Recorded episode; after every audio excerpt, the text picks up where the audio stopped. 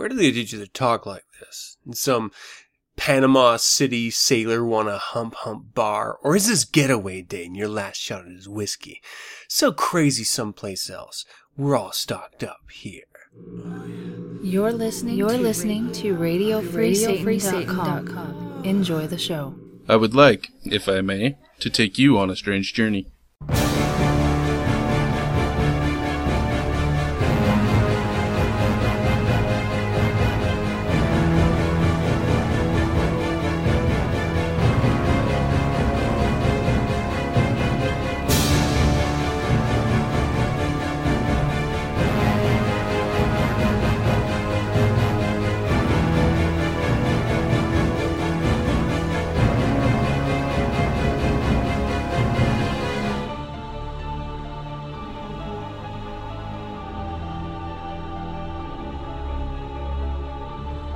Won't believe what uh, I'm about to tell you, and, and I'm uh, actually pretty distraught about it myself.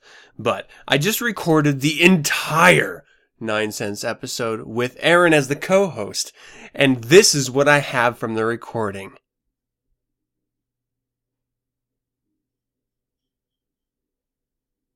Do you hear it? Do you hear that?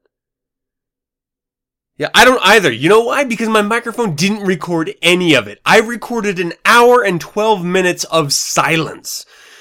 Talk about ah! Holy fuck. Alright, well, because of this, I'm gonna do my damnedest to provide you with a worthwhile episode, but understand that it will be underscored with the idea that I've already recorded this entire show with some really amazing insight uh, of another person. And I, I mean, there were parts in, during the recording that I was like, this is going to be great. The audience is going to really love this. There's some difficult questions that we're asking each other and we're addressing really tough issues.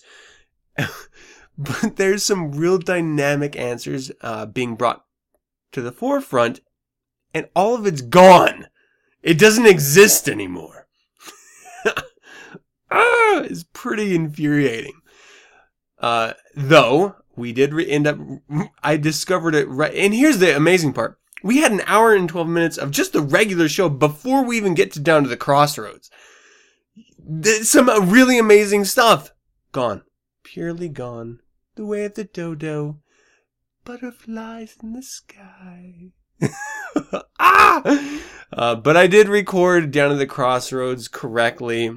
Uh, you know, and if it wasn't for pee breaks, I gotta tell you, I'm a fan of the pee break. If it wasn't for pee breaks, we would never realize that we weren't actually recording anything. And uh, Down to the Crossroads would also be gone. But because we have to pee, because we imbibe allergic reactions notwithstanding, Aaron, we uh we did end up discovering that the recording was bupkis and we actually resolved it. We, I. This is not her fault at all. This is purely me.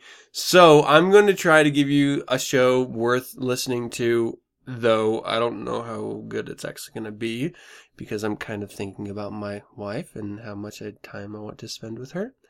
You know what I'm talking about. and, uh, I just like, man, I, okay, so yes, I've had something to drink. but I've uh, I just barbecued some chicken and it was delicious, and we had some red beans and rice, which was delicious, and some homemade rolls, uh, which were fluffy and buttery and delicious. So I am I'm very content at the moment, which is why I'm going to do the show. I was actually really close not to doing it, but uh, down to the crossroads is going to happen, and we're going to call it heaven in a chair and it'll make sense once you hear it. Um, but in the Devil's Advocate, we're going to bring Magistra Blanche Barton's. We, I'm going to bring Magistra Blanche Barton's essay, LaVey's Five Point Plan Revisited. And in the Infernal Informant, Georgia mom who watched baby mercilessly shot in the face weeps for son she will never grow to see, or never see grow. Either way, the second article, Making Sense of Social Security and Medicare. And the last half, once again, down to the crossroads. So that's going to do it for another show. Uh, you know what? There's actually a couple notes I want to touch on here. One, Cross, available now. Go to tribeafterdark.com and buy it. It is fun. And if you don't, eh, big whoop.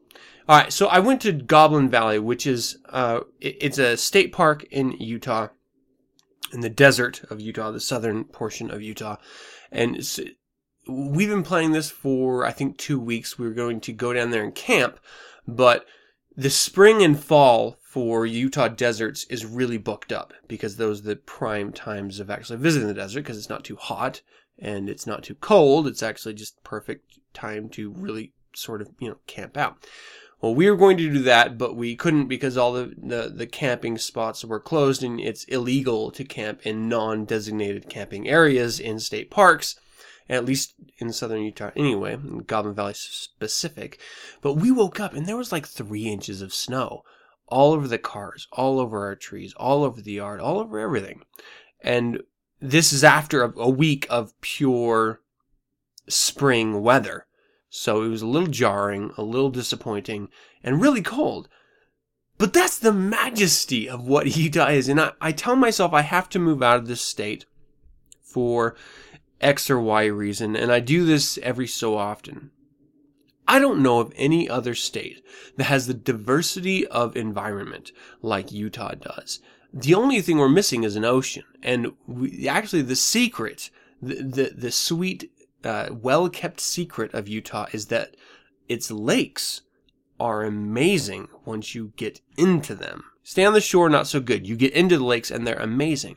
So, and we have the Uintas in our back door. And just south, we have desert land. We have arches. We, we have a diversity of terrain unmatched, unparalleled. It is amazing. You have to put up with a little bit of social bullshit, but in my opinion, if you love the outdoors like I do and you like camping and hiking and, and actively being in the outdoors, there are no better places. It's amazing. So I've been putting up pictures of Goblin Valley and I, you know, the last time we went, I think was two years ago, uh, when my daughter was super young. But it was, it was really funny because there's this transformation between the, the first time that I went with my son anyway. I mean, I, I used to go as a teenager during my, um, rebellious years, and uh, you know, I went through a drug phase like some teenagers do, and I was lucky enough to have not been consumed by it. But you know, going to Goblin Valley and and drinking when you're not supposed to, ooh, you know, it was really cool as a young man and a lot of fun. And you know, there were drugs involved, and it was exciting and whatever. I was lucky not to have suffered for it, but uh, yeah, I had a lot of fond memories growing up of Goblin, Goblin Valley because of those experiences I had. Uh, this time around, well, well, let's say the first time I went with my son and, and my wife, and our daughter was just an infant, so she didn't, re- you know, still in diapers, like first year type stuff. She didn't really experience it. She didn't really have fun. Um, and it, it's it's hard to really connect with a baby. I, I, I say hard I mean impossible. You really are just taking care of the basics when it's a baby. So it, it was fun at that time with my son running around playing uh, through these goblins, climbing up on them and around them, and and taking pictures and stuff. It was it was really exciting. But this time with my daughter, she understood things, and you know she watches movies like Labyrinth and stuff thanks to my wife, and so we had this really fun activity of storming the Goblin Keep. And and uh, we had to be really super quiet and sneak past the goblin guards and uh, liberate the treasure from the goblin's uh, safe deposit box. And it was just this kind of fun little moment between me and my daughter of of imagination and pretend. And it took me back to being a kid again. And it was something that I did with my son the first time I went. And it was this funny juxtaposition because this time my son didn't so much enjoy it at all. at all. Uh, but my daughter did. And so I, I had this really amazing vicarious moment of, of experiencing this valley for the first time through her eyes. It, it, it, it's, it's one of those things where you realize that being a parent is incredibly challenging and it's very difficult and there's no thanks involved and you sacrifice a significant amount of your freedom, finances, and time in order to benefit this other being. And it's not really worth it, to be honest. Until you have moments like these where you get to share and connect and I mean, it, it, was it was so amazing. It even carried through. Like we were tonight. Um, she was crawling all over me. That's what she does. I'm dad. I'm the jungle gym. Uh, so she was crawling all over me, and, and she was like, "Daddy, I still have the necklace. I still have the necklace," which is you know just part of that imaginary thing. You know, she stole this really um, amazing magical necklace from this goblin keep, and it just brought us right back to that. And that's something that you will never forget. It's a moment that will always connect you. And it's something that she's going to remember for years to come. Hopefully her whole life, but realistically years to come. If if you have the opportunity to be an, a child again, if you have the opportunity to live vicariously through your children or or maybe through someone else's that you're watching and just connect with them pure magic comes from that. I mean, eh, that that is the source. That is the well of magic. And I had an amazing time. It was absolutely brilliant. Uh, and even though my son didn't particularly enjoy this time, you know, we still have memories. And these are the things that you have to. It doesn't cost money. I mean, it was seven bucks to get into the national park, but outside of that, it doesn't really cost money to have these moments, to share these experiences, but they are so important. They are so important to the health and welfare of the children and for you as the parent. So, I don't know. I mean, I, I had a lot of fun, and, you know, I, I just say to every parent out there make time for your kids. I understand life is busy and difficult and challenging, and there's finances involved, but get your ass into the park and pretend with them. Help them discover what an imagination is. And that creativity will eh, truly be with them their whole life. Help nurture and give them the magic of childhood that sometimes reality can rob them of. You know, it, it's amazing and it's something that in my opinion, is integral to being a parent. You know, allowing them to have those special, special moments. Uh, so that's what we did. Oh yeah, and uh, Wort Nation. So my my homebrewing blog has a little. Uh, it's been quiet as of late, but not because I haven't been working on it. So I I have started a video series of my wine making. Uh, well, I guess winemaking series is what it's called, but it's the Pinot Noir kit.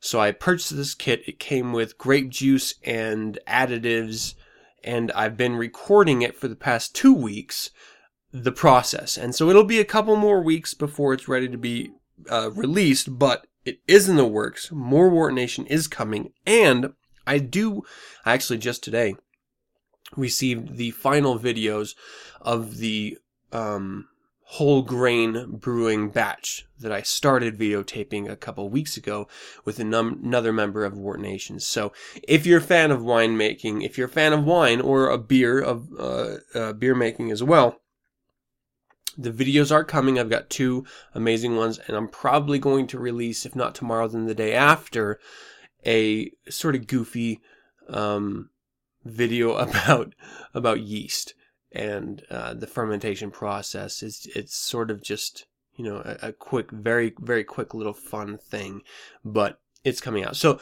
so Wort Nation is very much active and happening, and the videos are being put together. But because I sort of have so many things in the air right now, um, it's going to take a little bit more time. All right, so let's talk about the show and the Devil's Advocate, LaVey's five point plan revisited. I already talked about this. I've had too much to drink, so let's let's just dive in on the show, shall we?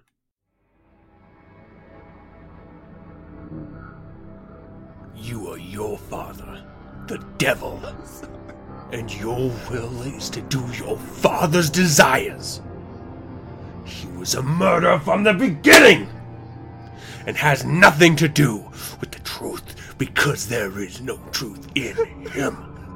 When he lies, he speaks out of his character. For he is a liar and the father of lies. And you are the devil's advocate. I'm a Satanist. I'm an active member in the Church of Satan, but I do not speak for the Church of Satan. That is all. LaVey's five point plan revisited. With the church's 50th birthday soon upon us, now's a good time to review what we've accomplished and where to best concentrate our resources over the next 10 years or so. Anton LaVey's influence on popular culture is well established.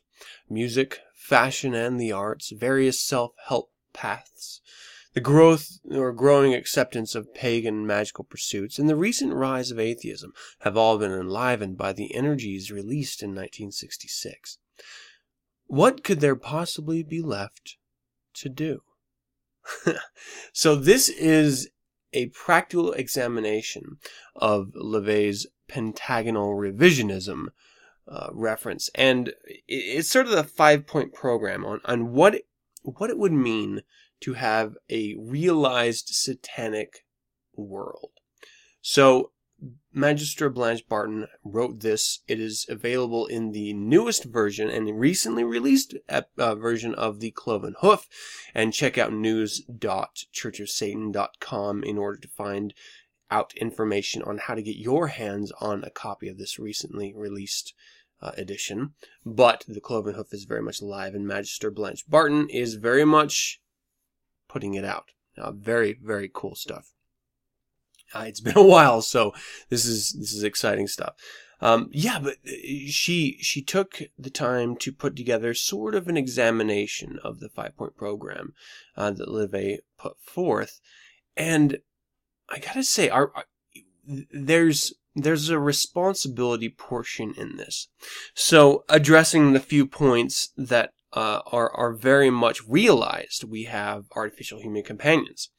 Well, the real doll, um, androids, uh, uh, sex dolls, uh, real uh, baby dolls. I mean, these things are, are being actively created.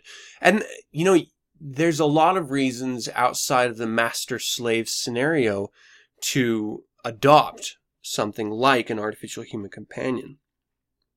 Psychological, um, just this this idea of fulfilling a, a parental role without the ability to actually um, have a child yourself.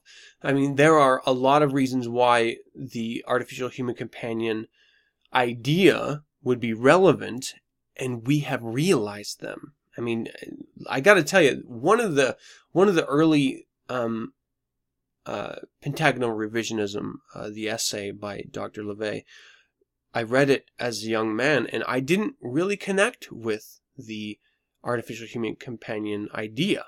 It, it took me a long time to sort of wrap my head around it. And it's not that, it's not that I didn't understand the need for it in some cases, but I didn't see it as relevant to myself at all.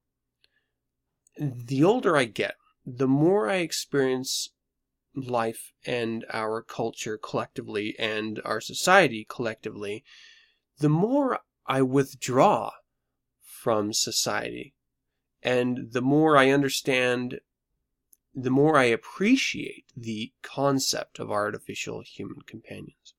So he was genuinely, in my opinion, before his time in, in that thought process, and it's realized.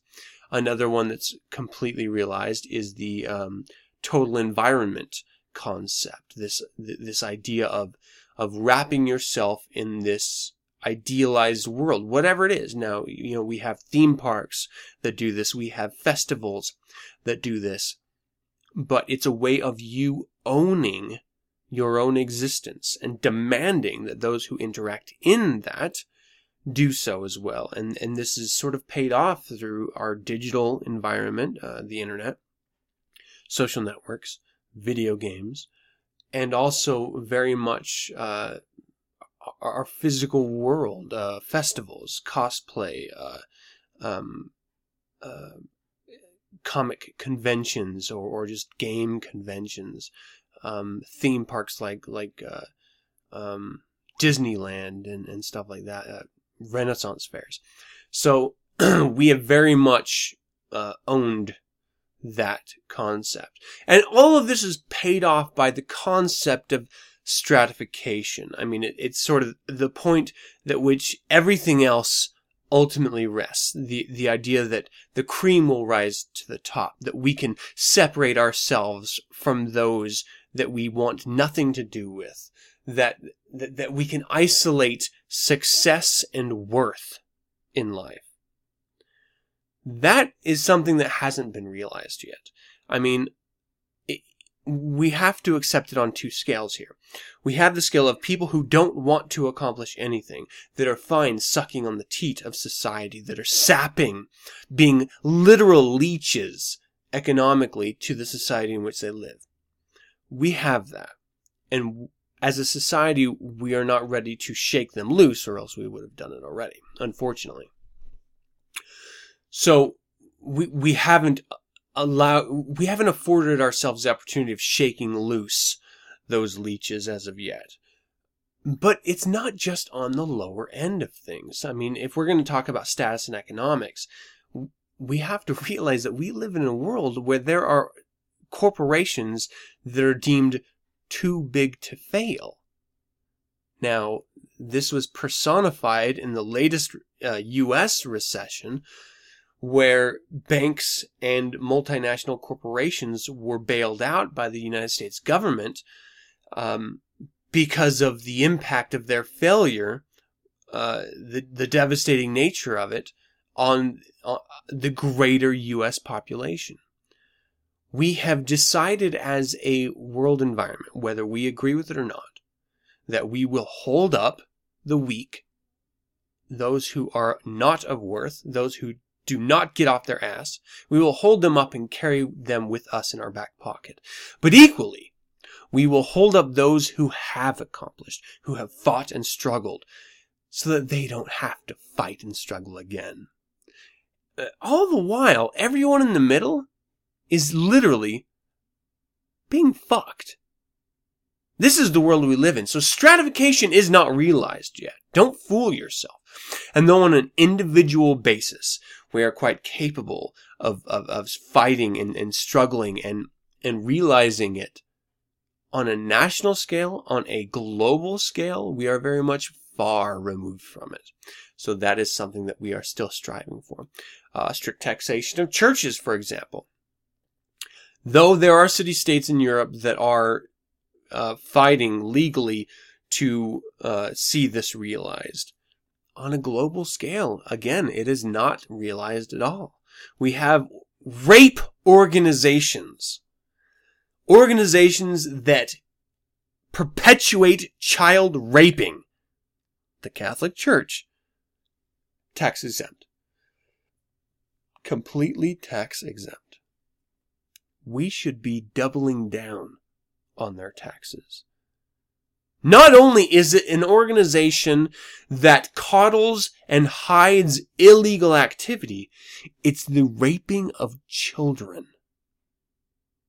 How can you give them any breaks at all? It's disgusting. How is this even okay by anyone, religious or not? It's disgusting. But this is literally an organization that harbors rapists. Pedophile rapists. I, and we're allowing them to have an economic benefit for it. It is pure insanity. So, no, that also is not yet realized. Though there are organizations, there are political groups that are fighting for it, completely devoid of Satanism in context, uh, working on Satanism, uh, Satanist, Satanist goals. through uh, their actions uh, in, their ignorance. So no, that is not realized yet either. Yeah, it's just not there yet. Um, Lex Talionis, not realized. There, and I'm going to touch on an article here uh, coming up shortly, but there's very much a system of admitted criminals celebrating their criminal activities that are assigned to life in prison and just living off of our tax money. There's no justice involved. Yes, they're thrown in jail, but they're still alive. There's no vengeance involved. That's not lex talionis, eye for an eye. We need to have the death penalty. We need to allow people the, the right that we are afforded in the US at least of representation. But if you are found guilty, you must suffer for your crimes. And certainly, if you admit and celebrate those crimes, you should be punished immediately. But no, we don't do that.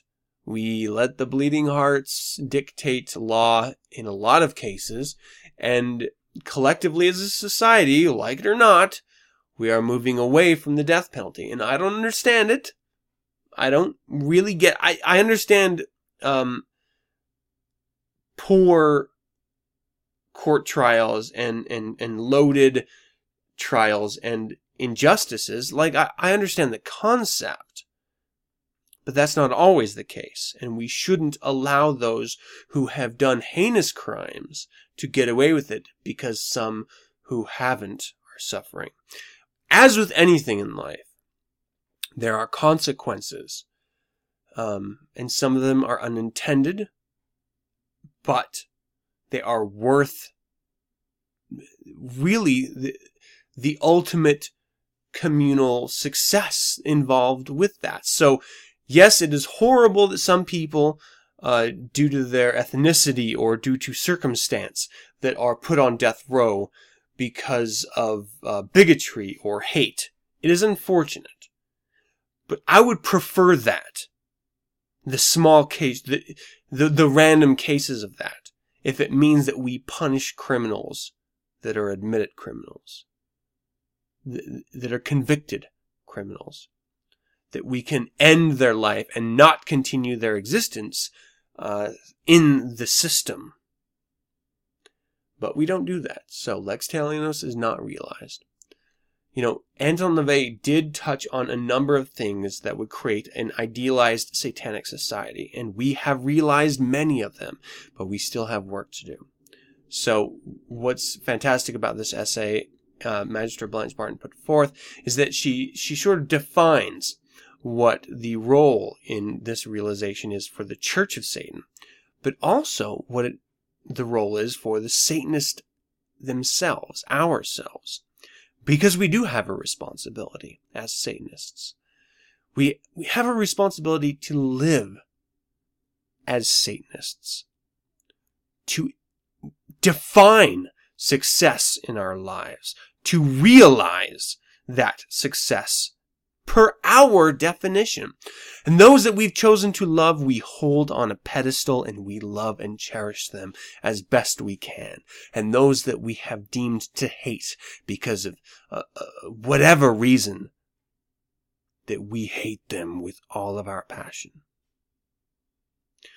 We have a responsibility as Satanists, above and beyond anything else, to live. Not because we're Satanists, but because we're human beings that realize what everyone else shakes loose. The here and now is what is important. The experience is what is important. And it is our responsibility to really celebrate that. Anyway, this is an amazing article. I'm not doing it justice uh, here, but go to churchofsatan.com check it out, or pick up your own copy of The Cloven Hoof and read it for yourself. Let's go ahead and dive into the Infernal Informant. Psst. Hey, hey, hey, come here. Psst. What? Huh? Me? Do I know you? Hey, you're religious, man, aren't you? No more than anyone else. Listen, listen, I got a secret. It's, it's been eating me up, and I gotta share it with someone. Get the fuck out of here, kid. I don't know you. No, listen, man. It's about you. It's about your life. You're about to have what, what alcoholics refer to as your moment of clarity. What are you talking about? Are you okay, son? Sins are indisposable to every society organized on an ecclesiastical basis. They are only reliable weapons of power. The priest lives upon sins. It's it's necessary to him that there be sinning. Who the fuck are you, kid? I'm your infernal informant. Alright, this is the New York Daily News.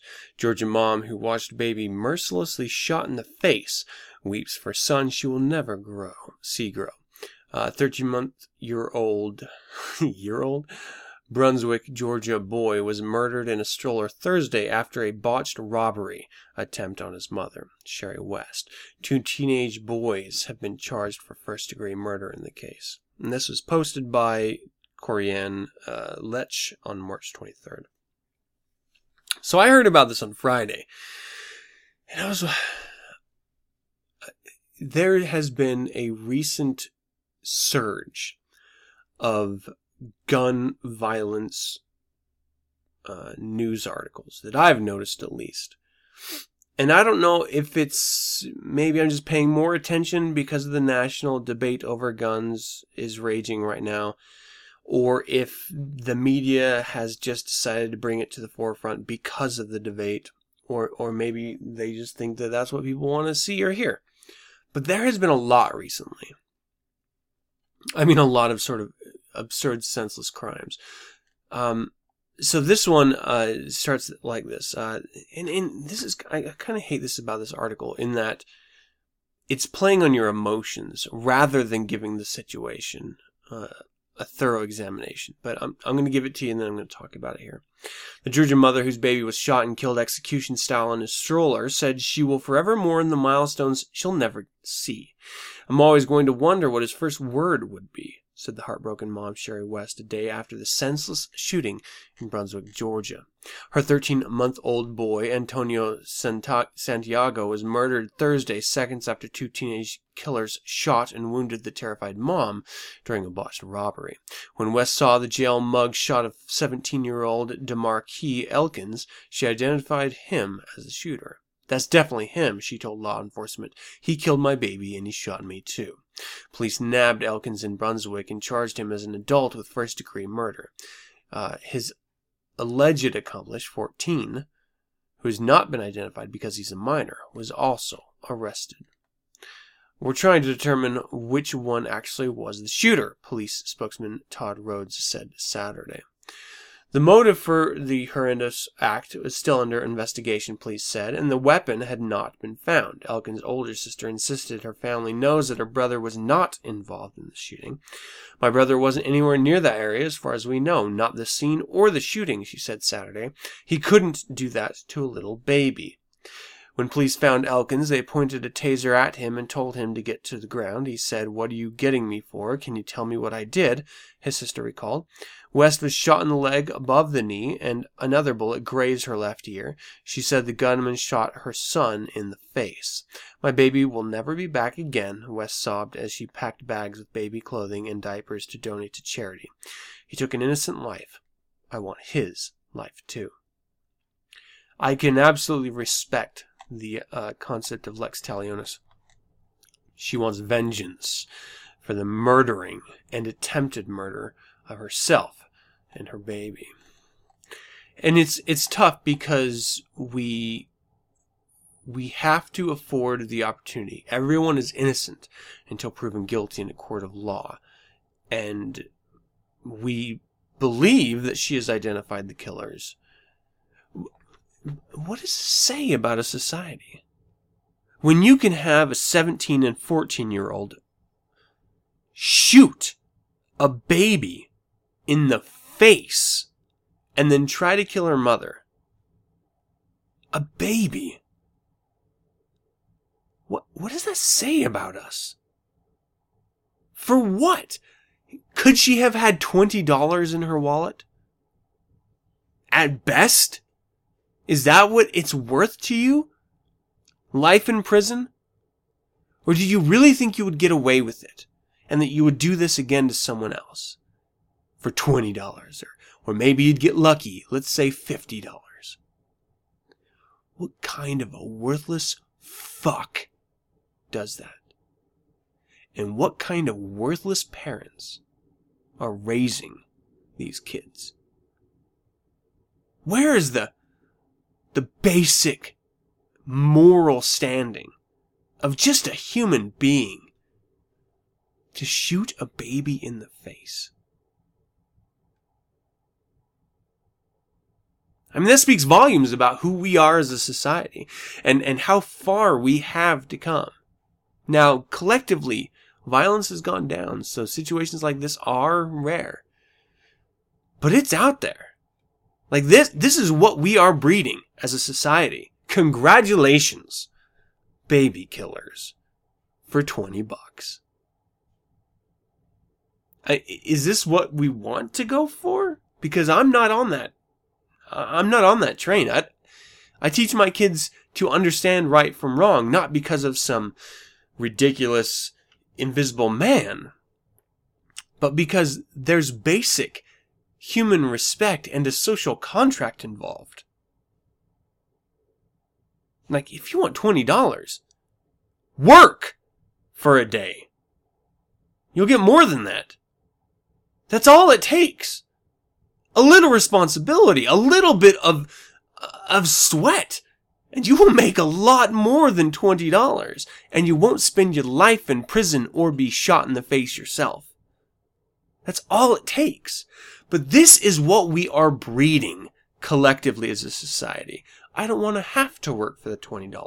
I could just rob someone or kill someone. And hopefully, they'll have more than that. Hopefully. Hope. Whatever happened to responsibility? Right? Whatever happened to the idea of knowing that if you want something in life, you have to work for it. There are no shortcuts. Not in a society. There are no shortcuts. You will be found and you will be punished. And that is not worth the time it takes to conduct the criminal act. Are you such a worthless human being? Fine. That's fine. But we shouldn't just execute the kids that are doing this. We should reach out to the parents, cut their balls off remove their uterus, ensure that they never have another child again. Because where do you think these kids learn this behavior? The absence of their parents. That's where they learned it.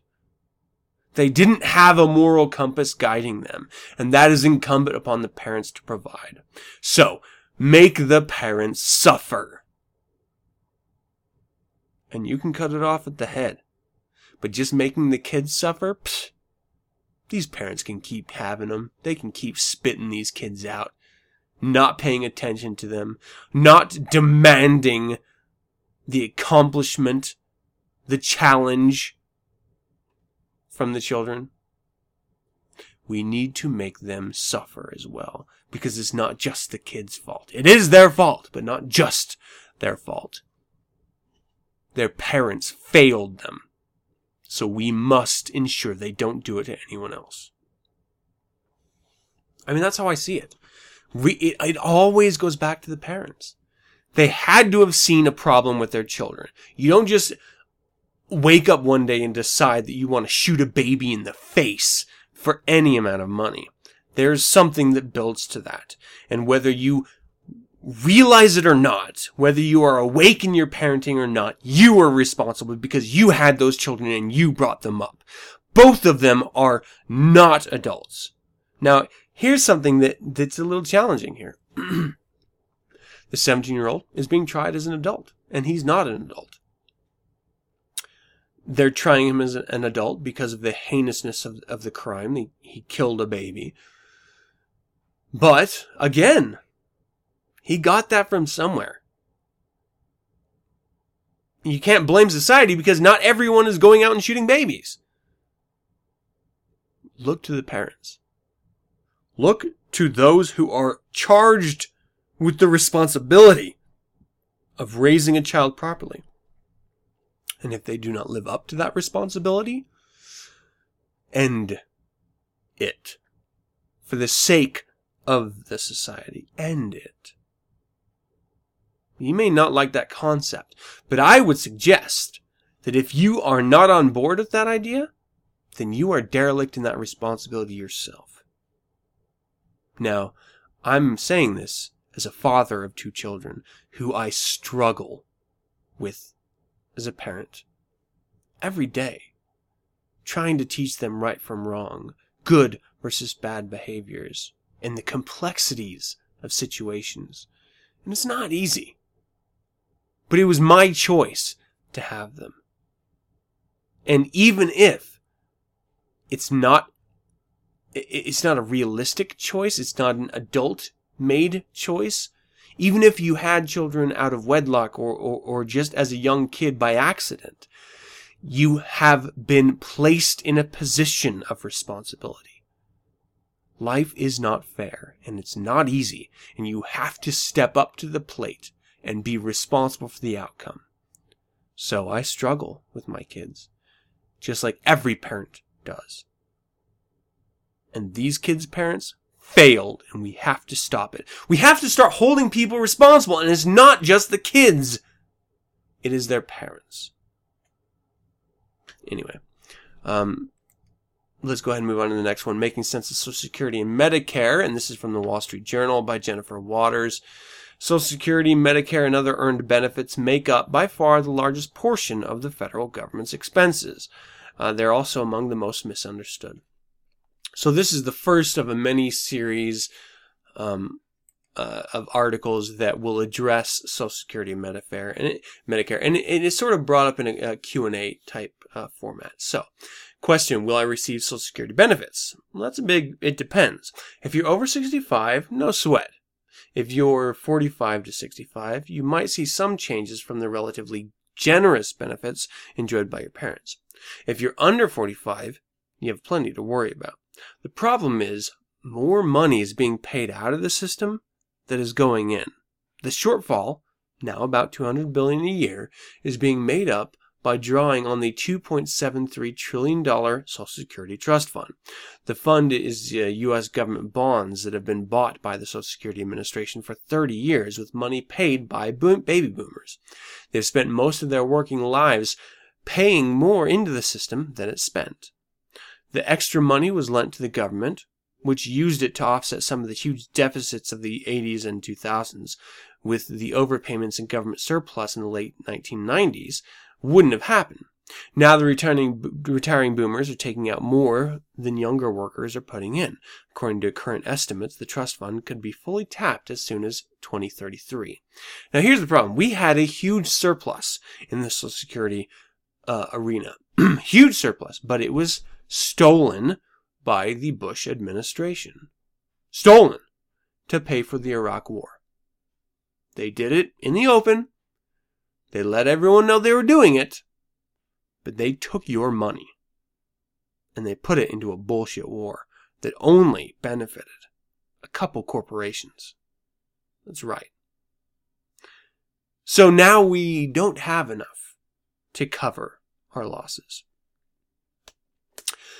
And, and compounding the Occupy movement and this growing sentiment of I'm owed by my society. This idea that you don't have to work for your benefit, that, that you are owed merely by existing some idea of benefit. That is really harming us as a society. And we have, we have ski bums and, and, and really welfare babies sapping leeching off of our society and not contributing to it. That's a problem. Advances in medical care and the extension of our lifespans is a problem. We have a lot more older generations living longer and sucking out of Social Security. So, and it's you have to sort of look at this in the idea that what was Social Security made for? I mean, it, it's not supposed to be a retirement plan. It's never been a retirement plan. And I understand that some people think that it is, but they're wrong. And, and it's supposed to be a safety net.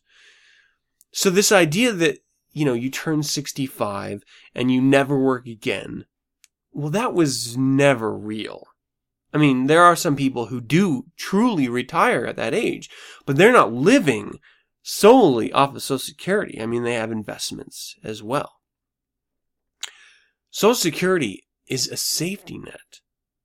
It's meant to help you, not to take care of you. So it is incumbent upon us as a society to realize responsibility to the responsible we have to save our own money. We have to plan for our own retirement. And yes, I know you work hard for your money and you want to spend it and celebrate. Put a portion aside and save it. Don't live in debt. Save your money. For your own future or for a rainy day where you're going to need it, whether it's a medical emergency, uh, a death, or, or maybe just so that you can keep your damned house. We have to be responsible as a society and realize that the government is not there to take care of us. There are some programs meant to help us if we need it temporarily. But Social Security is not your saving grace. It is not your parachute.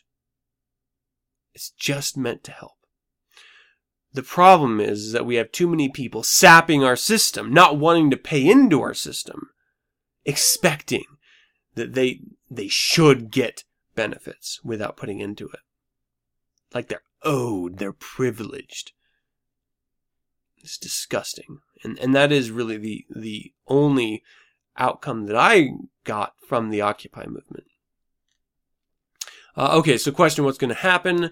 A time is answer. Time is running out, and the gridlock in Washington isn't helping. Among possible solutions, changing the way cost of living adjustments are figured, reducing benefits slightly now, but far more over the long haul. Other suggestions range from raising the eligibility age to 70 to reduce benefits of wealthier retirees to raising taxes. Count on Social Security in one form or another being around for a long, long time, but don't count on it being as generous as it was in the past. So again, I think maybe we should take a look at this like the medical care system has done with HSAs. You put in your own money and you spend your own money. Take a realistic look at this and realize that the government is not there to hold you up at all times, you know? I mean, maybe they'll catch you once or twice, but I mean, you're a human being. Work. Achieve. Success.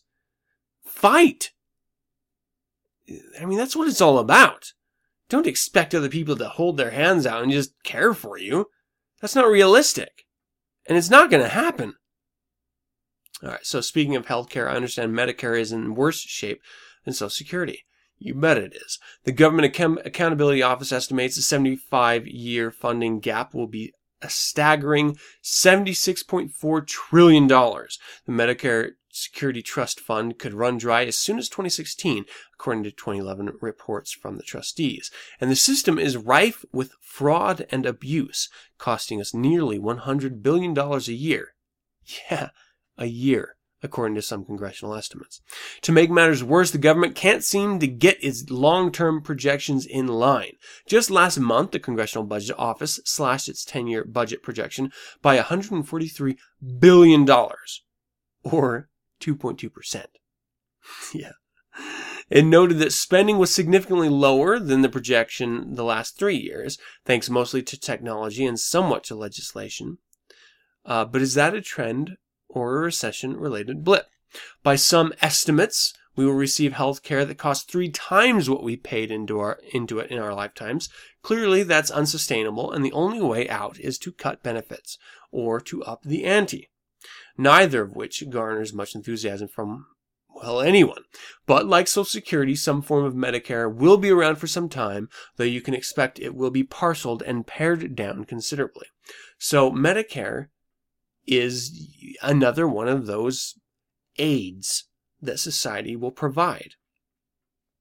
It should not be seen, and unfortunately it is, by many people, as an end all. Like, I won't have to pay for my own health care because Medicare is there to take care of me.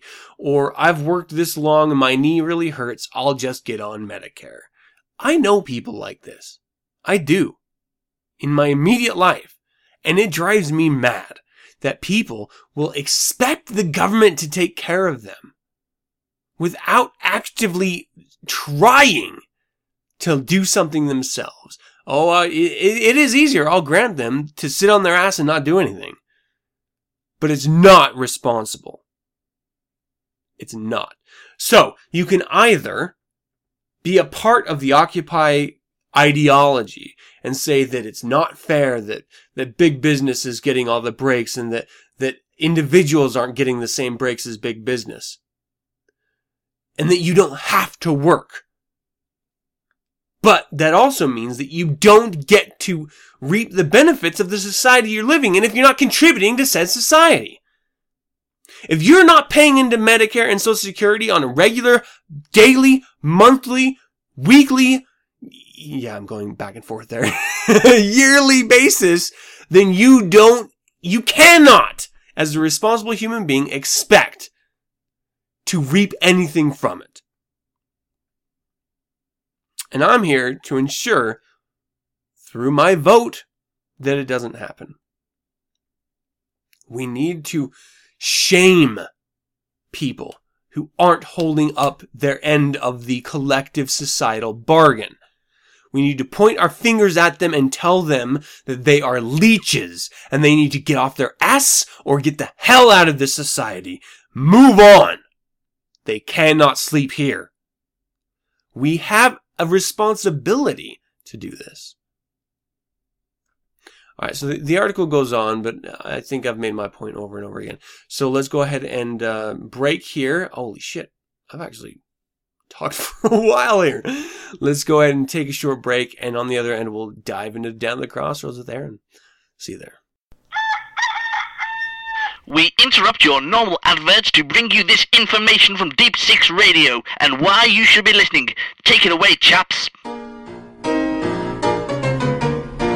the gang cause the boys are here, the boys to entertain you. Music That's right, these boys certainly will show you a good time. Well, stop on by for a sherry.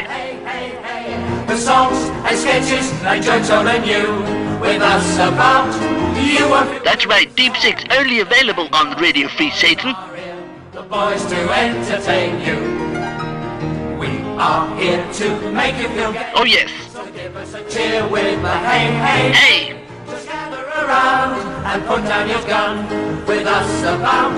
There's plenty of fun, so meet the gang, cause the boys are here. The boys to entertain you. B O that's right, there'll be jovial times and good times. Stop by. Did I mention a sherry?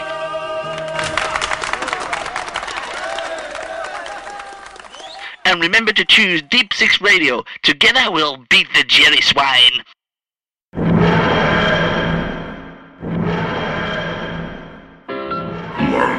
On Radio Free Satan.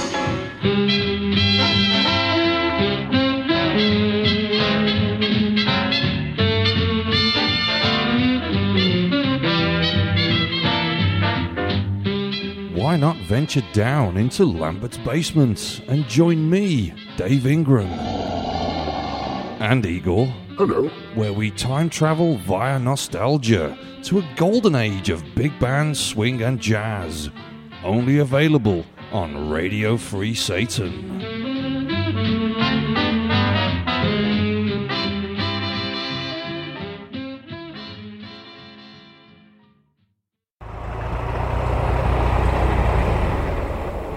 Ah, there you will. Sure you want to stay out in this blackout? Sure is dark tonight. Thank you for the ride, sir. I think I'll be fine. Do yourself.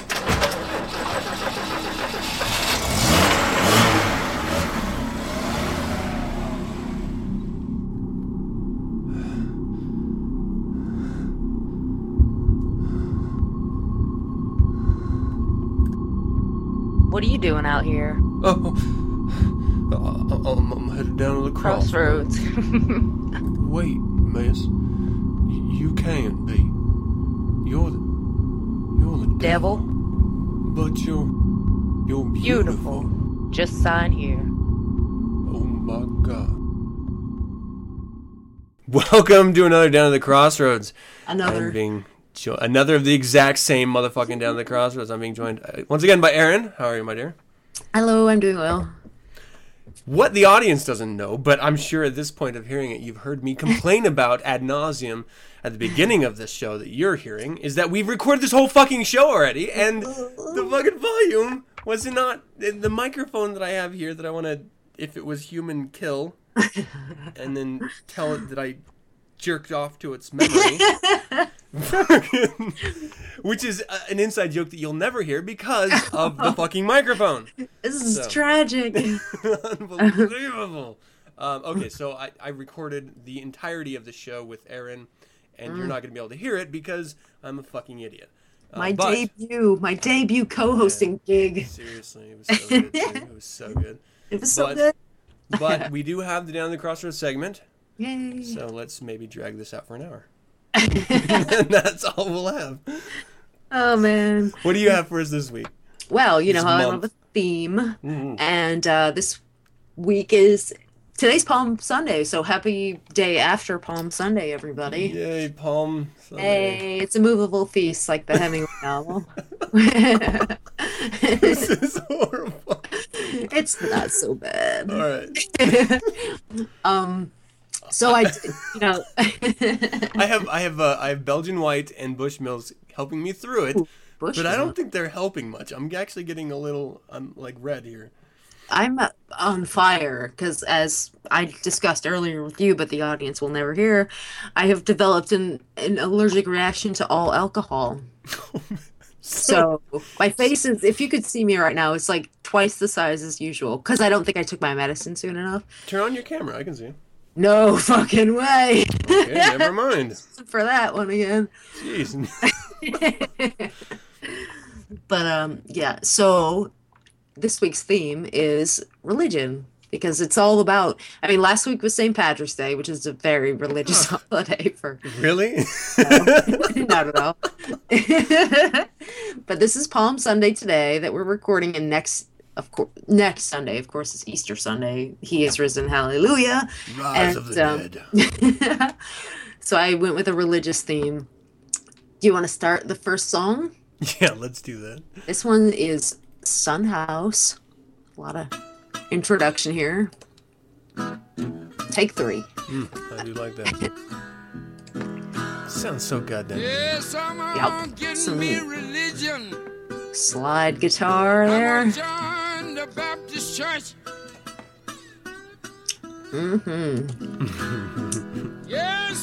Yes, I've never heard of Son House before. Wow, that's shocking. He's one of the best, one of the absolute greats. I know I say that all the time, don't I? but I wouldn't get, you know, I wouldn't play anything for you that was subpar, would I? Not So yet. the, the opening line here, he says, you know, I'm going to get me religion. I'm going to join the Baptist church. I want to be a Baptist preacher just so I don't have to work.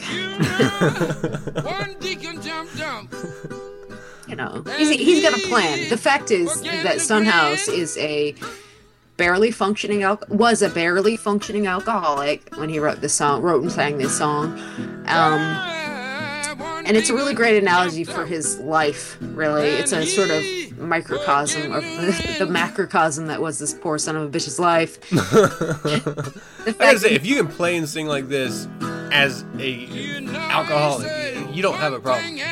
Well, the fact, the truth is that uh, you know he was around. He was born in 1902, so he was recording in like 20, the 20s, 30s maybe, and then he sort of fell off the face of the planet, and he was rediscovered uh, by some white folks, as it usually goes with the blues. And uh, but someone, I think a guy from like, have you ever heard of the band Canned Heat? They were a big 60s like uh, Woodstock kind of band. But anyway, they had to kind of sit down when they when they found out Son House was still alive. They, found him and they sat down with him, and basically the guy um, from Canned Heat retaught Son House how to play Son House's songs because he had, was so you know, addled from the alcohol use. He didn't really remember, and he'd start, you know, the guy would start playing a song, and he'd be like, "Oh yeah, that's me," and he'd you know, recognize the song. So he was, you know, he was in some shit, and this song is a really great. Um, you know, microscopic view of this battle between uh, the, the bottle and the Bible, really, because you know, when Sister jumps up, she begins to shout, and she, you know, I, you know, also I'm so glad when that corn liquor's gone out, and the the deacon jumps up and he says, uh, I'll, "I believe I'll go back to Barrel House again," which is in reference to him going back to the, you know the pub getting drunk instead of dealing with y'all religious shitheads. So, you know, Son House was a tormented, really tortured kind of guy, and you can kind of hear it in his voice and in his playing. There's a lot of gospel. hmm I think it says a lot about the Christian religion when the only time people give a damn about it is when they're in the shit. Right. Right? Like, if it was great and if it really was uh, wonderful, wouldn't they care when they weren't in the shit? Like, they would. they, you would never have to worry about it if you were in the ship because you were already there, like, enjoying this wonderful experience of whatever. But no. Right. No. It's a whole like atheist in a foxhole kind of thing. You know, there's no atheist in a foxhole. Well, I guarantee you there's a, a shit ton of atheists in a foxhole. You know, some Yeah. people get it, some people don't, and those people who re- rely upon religion to, to guide their lives, you know, they're they're always going to until they don't anymore, or the, until they die. You know. I got just just that that phrase. I got a lot when I was going through the military. I'm I mean, they yeah. we would have. I mean, just it, it was a given. It, it was an assumption that everyone made that everyone was this Christian person, and so battalions would have prayers where they'd bow their heads and they'd you know all, all gather around this one central uh, person giving the prayer. Uh, either it was uh, um, just the, the leader at the time or just someone who wanted to give the prayer, whether it was a chaplain. I would always be the one standing off, mhm. like out of the formation. I absolutely refused. I got a lot of a lot of shit for it. Sure. But there was no way that I would, even for the sake of just toeing the line in the military, I refused because of the absurdity, the idea of it. Now, I, I can't be the only one having have done this, and so it, it's always amazing to me when you do run into these people, uh, like Son House, for example, who in this may be doing it just for the song, anecdotally, um, but did fall into shit times, and and for some people, you know, they do reach out to this crazy made up thing in order to pull them out of it, all the while ignoring the the own power of themselves in order to do. Absolutely, yeah. you said it. I've been drinking a well, we have what the listeners don't know is we have an hour's worth of drinking behind us. We're all dialed up. So, yeah. Yeah. Yeah, Son House is one of the greats. He's just, you know, you can't listen to the blues and not listen to Son House. So, I gotta say, when when I think of the blues, I don't think of performers on stage. I don't think of um, videos. I, you know, I don't think of slideshows of images. I think Right. of uh, just a human being sitting down in a chair with an instrument or just their voice and just expressing. And that is, to me, the blues. It's not a record crackle, though I think that's amazing. It's not, um, you know, it, it's not a, a cheering crowd behind them. It is literally just that person and their expression of, of sorrow or sadness or experience. And it is so much more powerful than this other shit that's tacked onto it. yeah. Well, I think, you know, our third song, uh, we're getting ready to play a second song here, but the third song is going to be that uh, personified. Uh, but we'll get to that in a second. So, yeah, you're absolutely right. I think that's, uh, that's a great point. it, it's like okay i mean it's, it's like poetry right i mean Right. there's a lot of forms of, of, of literary expression there's something personal about a poem there's something intimate about a Mm-hmm. poem now there's certainly an insane amount of, of musical expression but the blues it's personal it's about this one Mm-hmm. Person and their own experience and Mm-hmm. that is something that you just cannot you can't buy you can't make it like a boy band you can't you can't Mm-hmm. Right. form it and that's why the greats uh you have to discover, you have to search for because the, and that's what down the crossroads is for me. It's it's the way of and and why I think you're you're such a valuable contribution to this. You're doing the hard work for us and I'm able It's to easy. sit on my ass and, and enjoy it while you go out and, and find these amazing things. I, and I'm Well, I'm truly glad. grateful for it. I'm really, really glad that's why I do it. You know, um, it means a lot to me, quite frankly, that people get a lot of get a lot out of this, and um, you know, I do. I have a lot of time invested into this music and this uh, lifestyle, I guess you could call it. But this discovery of the blues, it means a lot to me. It's something I'm really, really passionate about. Um, and it's funny that you know we should. I feel like we should skip to the third song because it's it's really poignant. Can uh, considering what you just said. You know, the third um, artist in, in my trilogy of Easter songs, he is the absolute bona fide blues singer. You know, and most people have never even heard his name. A lot of people have heard of Son House. A lot of people are, have, have heard of uh, Mississippi Fred McDowell, who I'm going to play next. And I may even have played him before on Down to the Crossroads. I should keep record of who I- Maybe, yeah. maybe I should. It's it's around. I mean, I have notes here and there and scraps of paper, but um, but this, you know, the the last person I'm going to play, you're re- I think you're really going to get a lot out of because he is almost no one's heard of him. He's not, you know, he's not the pre-war blues that I'm I normally play. He's he was actually a little bit later than those guys, but he's everything that the blues is, you know. And but the fact I have a Facebook page that further Down in the Crossroads, and I do get feedback sometimes from people who say, you know, I just never. Thanks for doing the work because I just never had heard of these people before, mm-hmm. and you know the truth is, of course, this is my absolute pleasure is is bringing this music to people who've never heard of it before because you know, I don't just do this for me. I don't spend hours on the internet finding out about this great music just for myself because that's no fun. You know, it's no fun to just go, "Hey, Aaron, me, isn't this great?" you know, it it it takes on a lot of meaning when I put it out there and people go, "Holy shit, that is really good." And I go, "Isn't it fucking great?" you know? It's ear masturbation. Yeah, you know, I'd like to think it's more than that. I like to think I do bring pleasure to other people. So, you know, when I get feedback that uh, people actually enjoy what I'm doing, it's really a bonus, you know. It means a lot. I mean, I would do this, and I was doing this for a long time before anyone was paying, you know, before anyone heard what I was masturbating about or orally. But uh, but um, you know, I would uh, you know, same thing with well, anyway, you know, I I would do this whether anyone were listening or not. But I, it's really nice that people are listening. So And it's surprising that I, I don't know about surprising, but it, it, it almost gives me a little bit of of um I, I don't know a, a warm feeling about society as a whole is that there is a greater appreciation of this music. And Yeah. and it's not just you know without down the crossroads you know we would never really know if it was just us or Right. if it was other people. But the fact that we know now that it's other people and down the mm-hmm. crossroads has been a a, a, sor- a sort of a doorway that people can just walk through and mm-hmm. experience some truly amazing music and, and have that shared connection of mm-hmm. appreciation, I think is amazing. And, and it's rare in this Yeah. world. I agree. You know, this is all kind of new to me. I, I've never had a Facebook page before. I never had anything that I put out there that people uh, responded to one way or another. You know, um, I was always kind of afraid to do that sort of thing.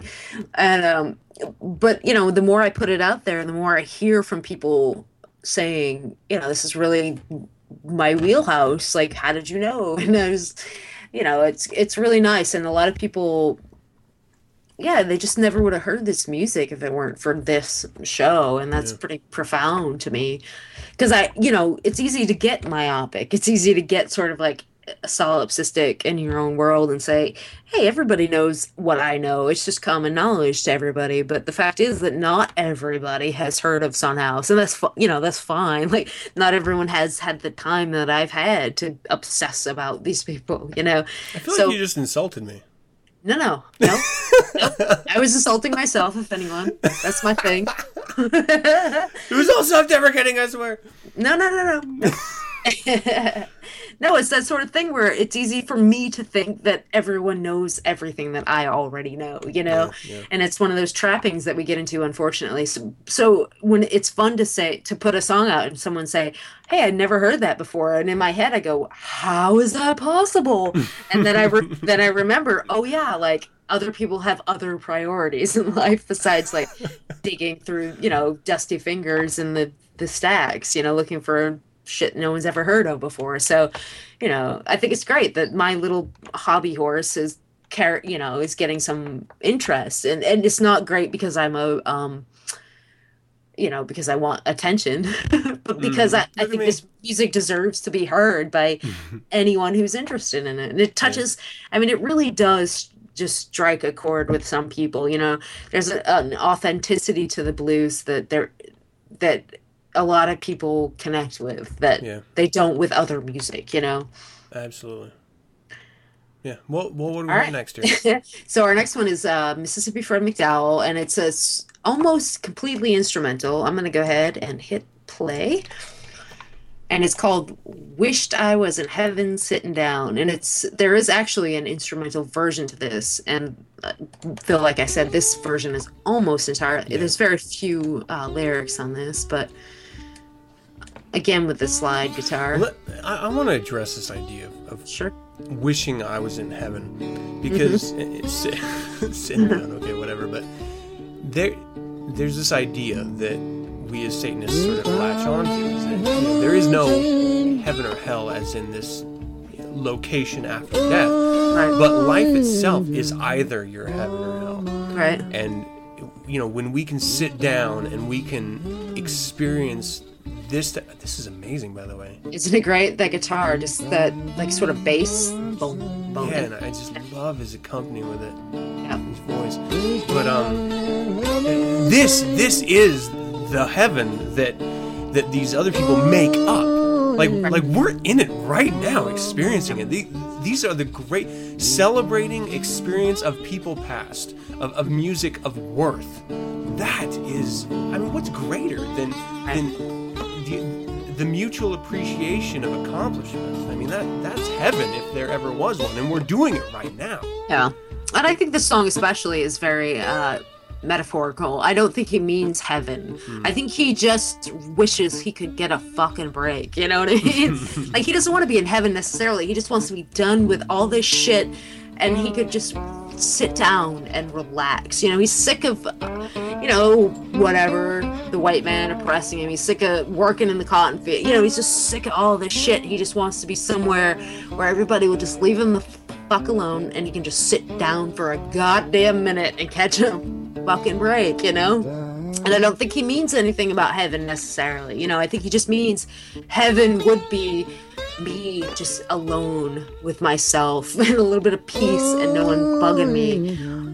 The, the it's a- context of heaven wrapped around uh, Satanism. I mean, that yeah. is it. it. It's not this imaginary thing. It's just being Right. able to take five. Yep. Here's Yep. okay. That was that was beautiful. Um, uh, absolutely loved it. Uh, Very very melodic. Very nice. Very emotional. Um, I think I think our ancestors would kick the shit out of us Yeah. if they had the opportunity to come back for 10, 10 minutes. We're they such sissies. beat our fucking asses like Yeah. in a heartbeat. They went through disease. They went through uh, societal and, and, and personal abuses. They went through struggles that we couldn't even Right. Mm-hmm. while we're playing our fucking retarded video games and watching Right. our newest, greatest cinematic movie. None of it has anything to do with story. None of it has anything to do with experience. Nothing uh, has anything to do with human expression or emotion that they dwelt in on a daily basis Yeah. they Yeah. understood what it meant to be happy. They understood what it meant to have five minutes of just peace. Yep. We are so inundated with noise Mm-hmm. and constant updates on everything around the globe. We have no idea about anything. Uh, Silence. Just Mm-hmm. Yeah. here's what. Okay, so I I'm sorry. Adam's excited. I go up into the mountains because I can get something up there that is I, I can't get anywhere else, and that's silence. I can hear yeah. the wind rustling through the trees, and it infuriates me Mm-hmm. when I hear an airplane going overhead. I can't even get away from that. Yeah. They didn't fucking have that back then. You know, back in the day, there was such thing as silence, and there was such thing as contemplation, and Yeah. and thinking about what you're gonna. And this is actually gonna be an insult to myself. Thinking about what you're gonna say before you fucking open your mouth and say it. I mean, th- there was we don't have time to think about things, Adam. We it. have to just get it out, and and we feel like everything we say is, is of worth, and it's truly not. Right. Well, it's different, you know, it's evolution. I don't know if it's for good or for bad, but it's the way things are nowadays. You know, I would love it if people, if everyone would just slow down for a second. And I really, you know, I've consciously tried to do that myself. Like, just take a minute and just, I know it, it, it sounds so mamby-pamby. It sounds so um woo, but like, just just slow down, you know, like be cognizant of what's around you, be cognizant of the situation, try to be grateful for the moment. What do they call it? Be um now I can't think of it, but be uh present or Oh, something. Yeah. But, Well- you know, just it, and I think it's a really uh, it's a really good idea. It's a really satanic idea. Is to like just things are fine the way they are right now. Let's just stop, take a minute and appreciate Yeah. the moment for what it is. But anyway, Yeah, and, and I'm sounding sit down and experience heaven. yeah. Just a second. heaven in air quotes. Just I. I, I, you know, I, I say that, and then you know, I know someone's going to be like taking of weird context because they were raised Christian and they Mm-hmm. can't divorce themselves of that absurd idea. right. Wrap it around symbolic. satanic. Wrap it around the, the, the bacon of Satanism, the delicious crispiness, and it'll make sense. Yeah. Hopefully, yeah, everyone gets it. yeah, fuck them if they don't. So what do we have the last exactly. year? So the last one is the coup de grace, if I hmm. may. This is Robert Pete Williams, and he is, as I teased earlier, one of the most authentic bluesmen you'll ever hear. All right, this is Lord, I'm Coming Home, and this is sort of religious only nominally. Really, I don't think he's think- he's actually singing about the Lord because it's almost impossible to understand what Robert Pete Williams is singing. Which is a Huh? right? What do you say? Huh?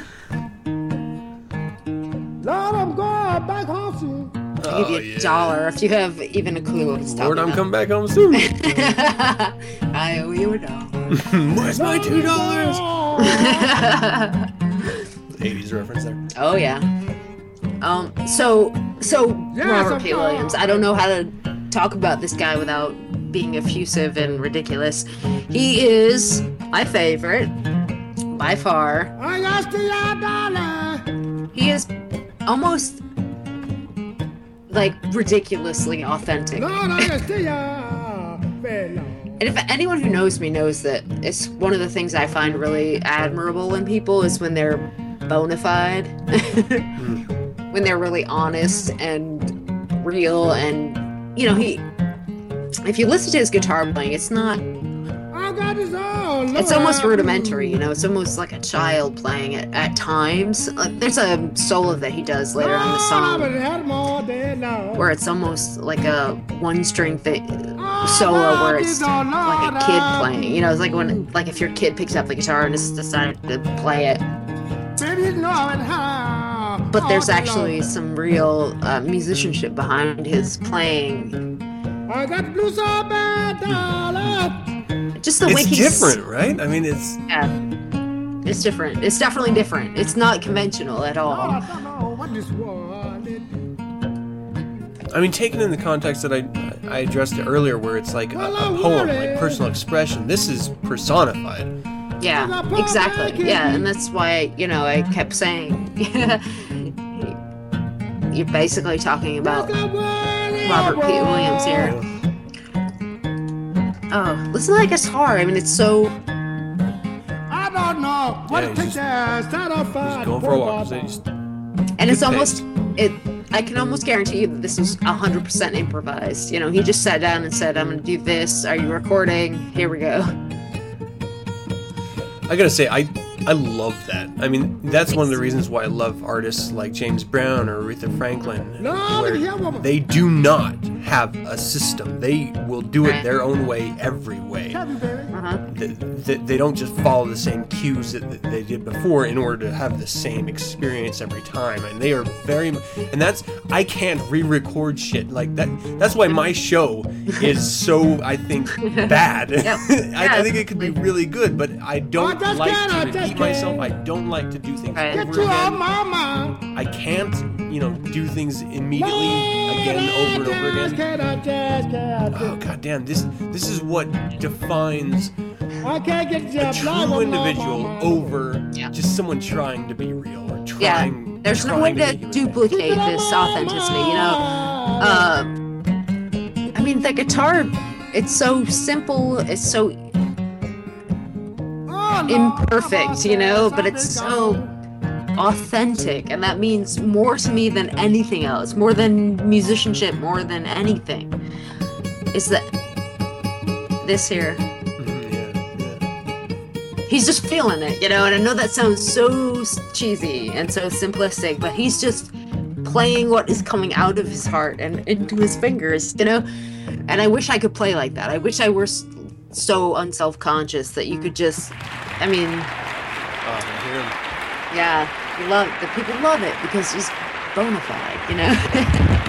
Oops, just dropped my mic. Round of applause. That's- Yeah. Well, and and Robert Pete Williams is such an interesting guy because he uh, he went to jail. He killed a man, and he was actually discovered in the Angola prison uh, when he was serving a term for uh, killing a man. And there's a great clip you can actually watch it on YouTube. I think it's it's called Scrap Iron Blues. It's fucking phenomenal. And if I ever get a chance to play it on the show, I will again, and I'll have no qualms about repeating myself when it's when I say that. You know, he he sits down. There's a YouTube clip. It's called Scrap Iron Blues, and he starts talking. He starts playing and singing, and he's got that.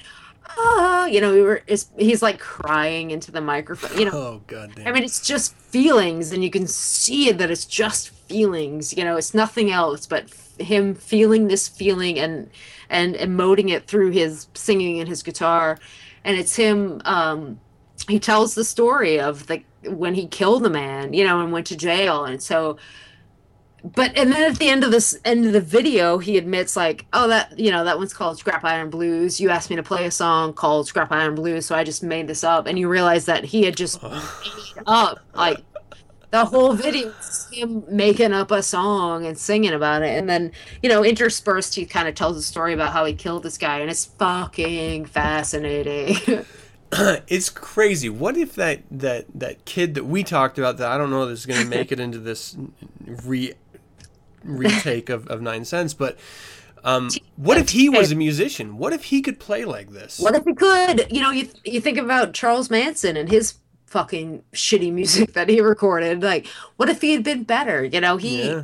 you know he had a lot of songs and there's a barely listenable songs of Charles Manson's. Uh, but the truth of them, you know, Lead uh, Lead Belly and also with Robert Pete Williams, he Robert Pete Williams was discovered in prison, and he was going to serve, I believe, a life sentence for killing someone in self defense, if you believe his story. But he was let out um, three years or something like that into his sentence because someone heard him play the guitar.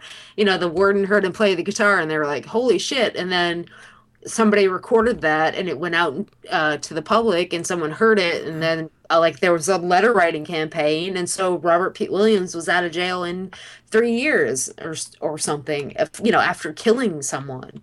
So, you know, and, and it's, you know, I don't want to make this connection too, um, uh, closely, but there's the idea of like Chris Brown, you know, this asshole Yeah. who beat up his girlfriend. So many people still are fans of Chris Brown, even though he admittedly beat the shit out of his girlfriend, like at point blank range, like just punched her until she was a bloody mess in in the vehicle where she couldn't escape. Um, because he's a good dancer and a good singer, you know. And I Is he? to many people, to these Yeah, pe- yeah, to these women who who forgive him and will defend him till he, you know, till the day he dies. As long as he can dance, like he gets a lot of leeway, and I think it's really, really true. I think it's that we give a lot of leeway to these people. Lead Belly was in prison when he was discovered. For playing a badass fucking guitar and singing like a motherfucker, and they let him out too. I it's weird because like there's this sort of um I air quotes evolved sense of me that says that's absurd and there's no reason why we should hold these people to a loft- loftier position just because they're talented but then there's a very real part of me that says but I'm okay with that Yeah. because Yeah. they're they're able to do something that one not a lot of people to do are able to do but you know that's that's not a big deal. I mean i don't really care about musicianship and and, and it, it's it's what you do with it. Right. if if you can have authority with whatever you do in life uh, and i'm going to wrap it around uh, music and, and poetry because we've we've sort of worked in that context already. If you can if you can perform that way and, and create something of substance I don't mind if you're a human being infallible and, and if you've done deplorable things because that's I mean we're all literally two steps away from that anyway. right. There but for the grace of god go i. But you know it's like it's like people on the street like uh who are begging for money. You know if if they do a little uh soft shoe and then say give me a dollar i will more likely give them a dollar than if they just walk up to me and say give me a dollar you know Yeah. if they're actually willing to work for for that dollar and i think that's sort of the thing like like Robert Pete Williams, he was willing to put the blood on the fretboard for his money, you know, and he made no money really. I mean, he was let out, and it was sort of an in, indentured servitude that he was let out into. He was let out into um, a farmer who he worked for for some so many years, and then finally was actually granted a complete pardon. But for many years, I mean, this was in like the the fifties, early sixties. It wasn't like slavery times, but he was, you know, get released to the um farmer who could do you know who just wouldn't he couldn't he could only travel so he's like a dog on a chain you know like he he couldn't go travel he couldn't go tour finally in i think 64 or something like that he was uh granted full pardon where he was actually his own man you know where he could actually go play the newport folk festival and he did. But he still died poor you know he was he didn't make millions but he was somebody who you know we saw that he had something special about him so he was allowed to go this one step where he was able to prove himself and then go another step and able to prove himself even more and now he's a fucking legend and people will eventually everyone hopefully will know who Robert Pete Williams is and that he was the fucking real deal. I think yeah, and and that's something that I do believe is is a redeeming factor. You know, I mean, just Yeah. paying off what we're all, what we're talking about here is that there are people born with something inside of them, mm-hmm. and you know, some people atta- I mean, Anton LaVey himself said there was a chromosomal difference. It sounds weird when I say it like that. There's a chromosomal difference. I feel like I should say it with like a German Nazi accent. No, no, no. The chromosome. So there's a difference between people born with this this infliction of mm-hmm. Satanism in a time that is so not willing mm-hmm. to ad- adopt Satanism. You know, we we are born in this time where we have the the capacity of understanding mm-hmm. that there are there is true beauty. You may do deplorable things. You may you may have killed a man for whatever reason, but mm-hmm. we're all so close to that. But you have a f- way of expressing yourself that is truly human, and we are some people who cherish that. Yeah, there's some people that live that have absolutely no redeeming qualities Yeah. whatsoever. They're just parasites, you know. And then there are people like Robert Pete Williams who have discernible, redeemable qualities, and those are oh, uh, I, I, I get a little I get a little notice on my thing. I thought it was a Skype thing, but we're fine anyway. But he, you know, he's a guy who has a real fucking inborn talent, and that means something that's important to some people. It's important to me, you know. Yeah, to all of us, it should be. I hope so. Yeah. Yeah, I mean, it means you can you can reach past uh, you, what's on the surface because none of us really live on the surface. You know, we're Right. all fucking undersea deep creatures. We live in the dark, and we have only our way our own ways of expressing that Call me darkness. Nessie. yeah, that's where I was going.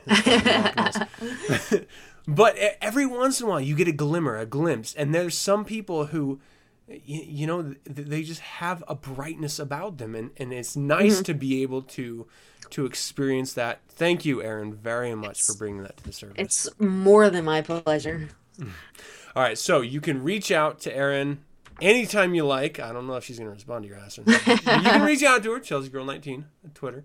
Uh, she has a Facebook page, Down to the Crossroads. You can interact with the Down to the Crossroads. I, I don't know if I should call it a community, but there is certainly an uh, a, a group of people rallying around the Down to the Crossroads cry. And uh, you can, you know, hear some of the music that doesn't make it into the show because we're only once a month. And you can actually experience some amazing music and touch those human expressions yourself at the Facebook page. So, down I the love crossroads of. Facebook. and she loves every one of you, I except for you you guys. in the corner, the creepy one with the eyebrows. I, Fuck I you. even love the creepy one with the eyebrows. Do you Like, really? I don't. He's Yeah. not allowed up in my house. Fuck that. I love you guys. All right. Uh, thank you so much. And uh, until next month, uh, hail Satan. Hail Satan. And that, my friends, is going to do it for yet another show. We ran long, but it was worth it. I hope you enjoyed it. I would love to hear from you. Visit the website 9centspodcast.com and send your correspondence to info at 9centspodcast.com. Let me know of any suggestions, critiques, corrections, or general comments you might have. You can visit the Satanet Facebook, Google+, Twitter, or MySpace page for 9 cents and get updated on weekly topics. Listen to the show at radiofreesatan.com or download the show Monday nights via my RSS feed found at 9centspodcast.com. We're also on Last.fm, Stitcher, Spotify, and YouTube, so look for us there. You can subscribe to 9 Cents via iTunes by searching 9 Cents, and don't forget to leave a rating and or a comment. If you'd like to learn more about the Church of Satan, visit churchofsatan.com. And if you'd like to hear other fine satanic voices, music, or personalities, visit radiofreesatan.com, the source for online satanic media. Once again, thank you for joining me, and as always, I'm your host, Adam Campbell, and until next week, hail Satan.